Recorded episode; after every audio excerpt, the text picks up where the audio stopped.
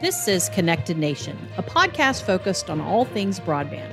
From closing the digital divide to improving your internet speeds, we talk technology topics that impact all of us, our families, and our communities.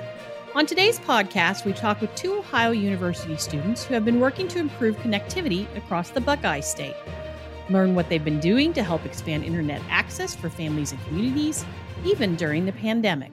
I'm Jessica Denson, and this is Connected Nation. I'm Jessica Denson, and today we're talking with Katie Kabasic and Chris Darling, who recently completed work with Connected Nation Ohio. The two Ohio University students have spent the last several months working side by side with CN Ohio's staff, including State Program Director Tina Lyden, who also joins us today. Welcome, everyone. Hey. Good morning. Thanks for having us. We're really happy to talk to you all. Um, I just want to share a little bit background on each of you before we begin. As I mentioned, both Chris and Katie are students at Ohio University.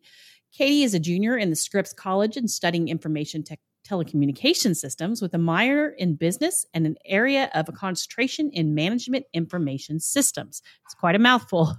Chris is also a junior. He's working toward a Bachelor of Science in Communication and majoring in Information and Telecommunication Systems. His focus is on data networking and programming. Meanwhile, Tina is the state program director for Connected Nation Ohio. As such, she guides statewide efforts to improve access to high speed internet, also called broadband, and its related technologies. She builds and maintains partnerships by engaging with communities, local municipalities, and state and federal government, all to reach the goal of closing the digital divide across the state. Tina, let's start with you before we get to Chris and Katie and set the stage for everyone. Give us an idea of um, the work that's taking place in Ohio at present. Well, Jessica, that is a really uh, interesting topic of conversation in this day and age. Uh, in light of everything that we have been experiencing with the COVID 19 pandemic, it has really changed our uh, outreach efforts and has cast a bright light on the uh, what we already knew to be very important work of broadband access, adoption, and use. Um, I would say that from an advocacy perspective, uh, my efforts have expanded dramatically in uh, community outreach initiatives to ensure that we are uh, providing information resources and um, any messaging and so forth for in, individuals that are looking for access to broadband as they've gone uh, to a work from home environment or online education perspective. Um, as a former graduate of Ohio University, I had the good fortune of uh, working with Dr. John Hogue uh, through various initiatives uh, in, in state uh, opportunities that I'd been involved with. And he was kind enough to uh, introduce me to both Chris and Katie and shared a little bit about an internship program. And uh, it presented a, an excellent opportunity for me to work with these two in these broadband efforts and bring them in into uh, the advocacy and outreach that I've been working on at a very interesting time. So it's it's been exciting, but it's also been um, I, w- I would say um, a unique experience as well in that we really didn't have a chance to sit down face to face and work together. So we uh, took a very task oriented team approach on different initiatives, and they were uh, excellent to lean in and uh, take things forward and provide some great resources and uh, information and insights and assistance to me throughout the state. And you really approached it where each of them had certain things that they were focused on, correct? That is correct. Um, what I when we first started, I reached out to them and asked them what areas they particularly found interesting, and that way I could take the time to understand how best to engage them relative to what they were interested in pursuing from a career perspective. Uh, you know, a lot of times in an internship, um, you know, you may have an opportunity to work in a certain area, but it, it, may not necessarily be the experience that you were hoping for relative to the track that you see your career taking. So, you know, drawing from my industry ex- experience and having been an intern myself, I wanted to ensure that they had some valuable takeaways from their uh, time with us to go out into the workforce and draw from from these insights.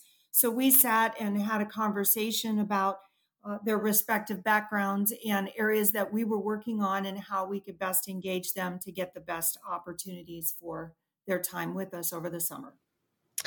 All right. Well, let's go to you, Katie and Chris, and discuss some of what you've done uh, to help with connectivity and help with these programs. Katie, ladies first. So I'm going to start with you. uh, talk a little bit about. I, I, know you sent me a list of some of the things you worked on, everything from mm-hmm. COVID related efforts to state and federal programs. Can you talk a little bit about what you uh, did with those types of things? Yeah. So during my time with Connected Nation Ohio, I worked on several different projects for Tina and also, I worked a little with Chris McGovern. So, as you said, Tina is an Ohio University alumna and she's the state program director. And then Chris McGovern is director of research development. They were both so great to work with, and they helped me learn a lot about uh, Connected Nation's just simple but powerful mission statement of everyone belongs in a connected nation. So, um, unfortunately, I was unable to meet them in person because of COVID and we worked from our homes. But I really feel like I got to meet them both through our emails and our project work. As you can imagine, you know, Connected Nation Ohio deals with a lot of data and statistics in its course of business. So during my internship, I compiled various data spreadsheets that contain information about school districts in Ohio and their available service providers and broadband. I also helped Tina with another project where we created a reference guide populated with links for federal federal subsidies that would be shared with stakeholders across the state and just any community residents. And those are important. Uh, why do you see those as important? Just to help people understand what their uh, possibilities are out there, or things that they could access, resources, that type of thing. Yeah, the reference guide is especially helpful now, just with COVID going on. We populated with that with some COVID relief links um, and it's just great so community residents have somewhere to go and see all these available resources that can help them. Did you come away with that with some sort of feeling of that you've accomplished something to help in this difficult time? Yeah, it did feel good knowing that people that are really in need right now in a tough time, they have a source that could really help them and, you know, give access to just children in schools who are going back to school and they don't have Wi-Fi at home, they don't have computers. There's resources there that they can access that can help them get those um, materials and help them succeed. And Chris, your focus was a little more on the technical side of things. Is that correct? You want to talk a little bit about the work that you did? Yeah, I did a lot, a little more technical stuff. At, the beginning of the internship, um, I did work with Tina and Chris McGovern as well, doing various things. I was researching some stuff to help um, a municipality on the western side of Ohio like how much conduit would cost or how much it would cost to get stuff onto poles. But eventually, um, I went to go work with a little wireless internet service provider in Pomeroy, Ohio, um, New Era Broadband, and I was working with them for a while. That's where I got the more technical side of it, seeing how you can actually operate. What was some of the work you did with New Era? What kind of thing were you um, assisting or learning from them? Uh, what what was the what were you doing with New Era? I did a good handful of stuff for New Era. Um, I think the biggest thing I learned from them, for starters, is the importance of network documentation. Um, having things documented and written down is very helpful, especially when stuff is going down. You can't access like whatever that has the info on it. You need you just need that on a piece of paper somewhere. Um, so I did a lot of that. I was just documenting the network, updating that stuff. I helped make a map of their whole coverage and which was pretty interesting. And and I would also go help with like support tickets and set up installs with people getting New Era. So you got a little real real world experience in how a provider operates. Yeah, I did. It was really interesting to see um, what goes on in an actual ISP. And it's interesting that you brought up the mapping piece because uh, at Connected Nation Ohio and Connected Nation, the parent company, we talk a lot about the importance of mapping. What did you learn while you were doing the mapping? Is was there a lot of uh, uh, question marks about real access and where access was needed, or did you hear from people that we need this, we need this internet now? Uh, what, what was your experience with that? Yeah, when I was doing the mapping, um, there was a lot of question marks and interesting things to keep in mind. Um, I used a a website called Tower Coverage, which automatically will map out how far a connection to a radio on a tower would go, and anything from what radios are even up there to how far, how much power it has to actually go out and shoot and connect to people out in the woods. So I had to fill out all that, and and it benefited New Era and in a few ways. And one, they have that map set to their website, so you can so people just living out in Pomeroy around that area can see if they can actually get connected. Because since it's wireless, you don't have a guaranteed connection. You have, we have to come out there and see if you can connect to the radio well enough to get a plan. So that that'll help. If so, if you're just like nowhere near a tower, we can just say like, "Hey, sorry, maybe later." And it also helps with um, there is a form that the FCC needs. I learned, and um, having that accurately can help with what New Era can and can't do, and what the FCC allows. Well, that's great that you got some real world experience there. And uh, Tina, when you sent me some of what Chris uh, uh, was doing, you said working on gathering information on IRUs. Uh, I'm the comms director. I should know what IRUs are. I feel like. Uh, can you explain what that is? Indefeasible right of use. It's really a negotiation or an agreement for uh, between a provider and uh, a user or another provider to negotiate to have access to um, a resource such as um, internet service or um, access to a pole or other type or a handhold uh, whereby they have some uh, collaborative agreement for access use uh, for that that asset. So it's um, it's a, a legal uh, agreement or memorandum of understanding for uh, joint access arrangement between two parties for communications uh, or broadband infrastructure, as one example. And and that can be important when you're trying to map where infrastructure is and where pe- we might be able to to do builds together and that type of thing. Correct. That is correct. And Katie, I want to come back to you because I want to ask you both about uh, being back in school for the fall. Katie, you said that you helped uh, with linking some school districts and libraries with provider information. Mm-hmm. Uh, talk a little bit about why that was important for the schools right now and the libraries.